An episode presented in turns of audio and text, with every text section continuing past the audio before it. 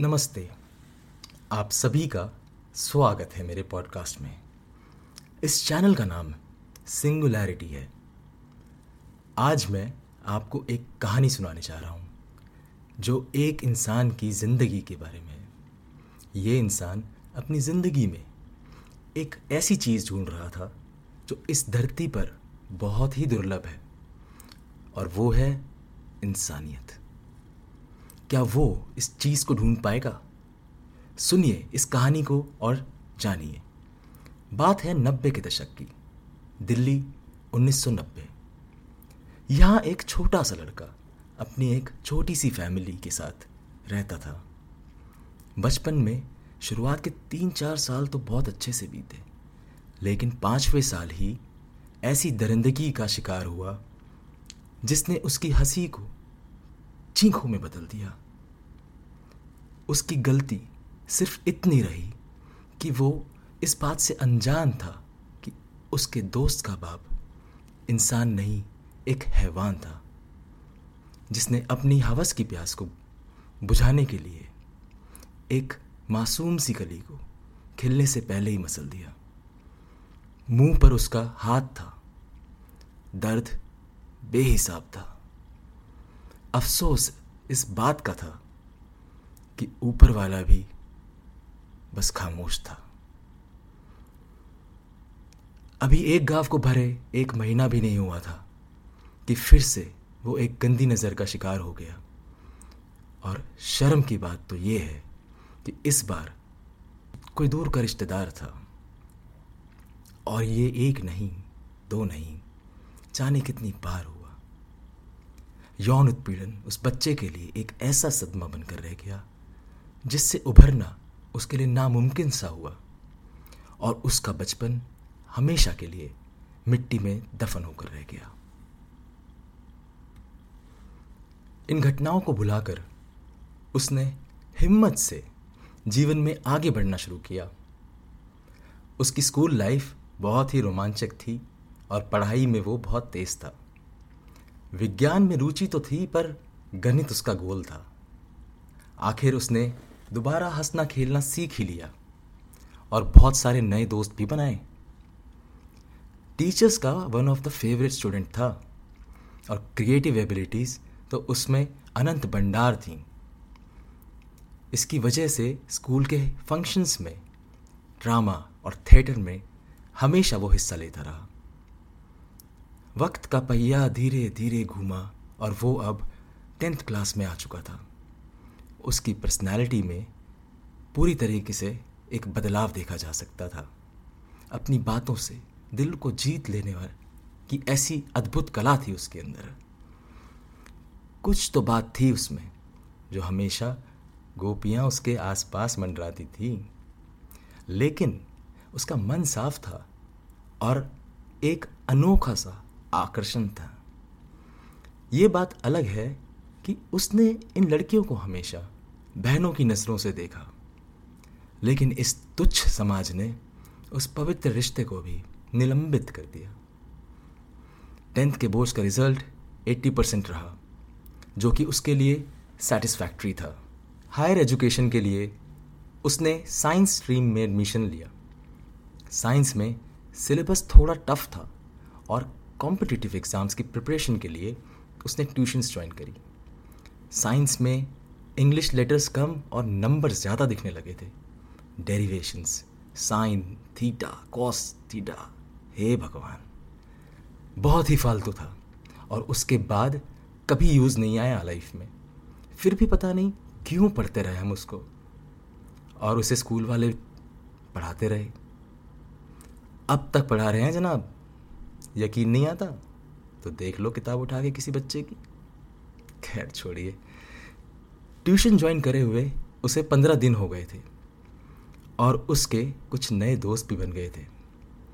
पर उसकी नई दोस्ती एक ऐसा मंजर दिखाएगी उसने कभी सोचा नहीं था।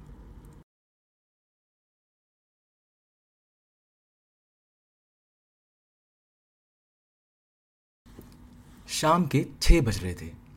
और ट्यूशन की लास्ट क्लास कैंसिल हो गई थी। घर जाने के लिए कैब सात बजे की थी। तो सब यहाँ वहाँ भटक रहे थे और मस्ती मार रहे थे। तभी अचानक से एक ब्लैक कलर की कार वहाँ आकर रुकी और उसमें से पाँच छह लड़के निकले। वो आगे की तरफ़ पड़े और झुंड में जाकर उनमें से एक ने पूछा, कौस्तुभ किसका नाम है यहाँ पर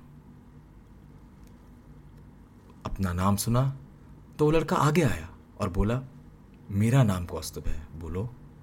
बस इतना बोलते ही अचानक से उसके मुँह पर एक जोरदार मुक्का पड़ा और सारे लड़के एकदम से उस पर टूट पड़े और उसे बहुत बुरी तरीके से मारने लगे।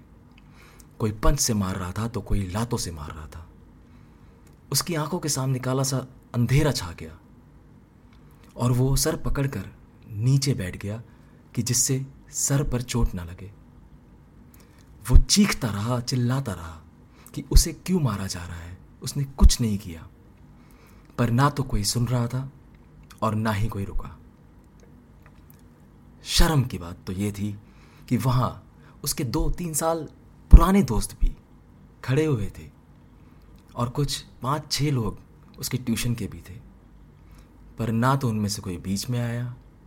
और ना ही किसी ने उसे बचाने की कोशिश करी। सब बस मूर्ति बनकर खड़े देखते रहे। वो तो कुछ दुकान वालों ने जब देखा तो उन्हें ये एहसास हुआ कि कुछ गलत हो रहा है और उन्होंने एकजुट होकर चिल्ला कर उनकी तरफ़ जैसे ही रुक किया, तब वो लड़के फुर्ती से कार में बैठकर वहाँ से निकल गए। इतनी बुरी बेइज्जती तो ना तो उसकी पहले कभी हुई थी और ना ही कभी उसने इतनी मार खाई थी। आँसू भर चुके थे उसकी आँखों में, जो किसी तरह रोक कर वो चुपचाप जाकर अपनी कैब में बैठ गया और अपना सर चुका लिया। वैसे तो हमेशा कैब का माहौल हँसी मज़ाक वाला रहता था, पर उस शाम को पूरी कैब में रास्ते भर शांति बनी रही। जब वो घर के बाहर कैब से उतरा तो अपने दोस्तों से उसने कहा, पता है भाई, आज बुरा इसलिए नहीं लगा कि मैं इतनी बुरी तरह से पिट गया। मुझे तो पता भी नहीं ऐसा क्यों हुआ मेरे साथ और वो लोग कौन थे। मेरा दिल ना बहुत रो रहा है और वो इसलिए रो रहा है कि आज मैंने देख लिया कि माँ बाप सही कहते थे। दोस्ती जैसी कोई चीज़ नहीं होती, सिर्फ़ चूतिया बनती है। और सफ़ाई से गले काटने वाला एक ऐसा रिश्ता है, जिसे हम खुद ही बनाते हैं। ये बोलकर वो मुड़ा और सड़क के किनारे जाकर वहाँ पेशाब करने लगा। तभी उसकी नज़र एक पोस्टर पर पड़ी, जो सामने दीवार पर लगा था। उसके दिमाग में एक बत्ती चली। उसे ये तो पता था कि उसके साथ अन्याय हुआ है।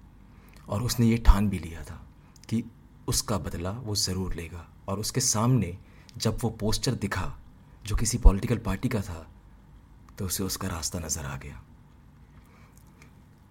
उस पोस्टर में से उसने कुछ नंबर निकाले और नंबर मिलाकर उसने कहा, हेलो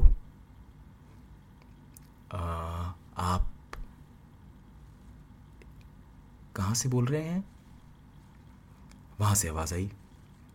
किससे बात करनी है? तो उसने डरते डरते कहा कि ओ, असल में मेरे साथ कुछ गलत हुआ है और अन्याय हुआ है। तो आपका पोस्टर देखा तो मुझे लगा कि शायद आप हमारी पार्टी के यहाँ पे, हमारे एरिया के यहाँ पे आपकी पार्टी, क्या पार्टी पार्टी कर रहे हो? मेरी मदद कीजिए प्लीज़ मुझे मारा गया है, मुझे बहुत सारे लड़कों ने मिलके मारा, मेरी कोई गलती भी नहीं है। मैं तो फिर ट्यूशन से बाहर निकला था कहाँ रहते हो तुम? मैं तो यहीं पास में अपार्टमेंट में रहता हूँ। ठीक है, क्या नाम है तुम्हारा? जी, मेरा नाम तो कौस्तुभ है। ठीक है, यहाँ पे एड्रेस दिया हुआ है। उस एड्रेस पर कल शाम को पाँच बजे आ जाना। और वहाँ ही आके बताओ कि क्या हुआ था तुम्हारे साथ?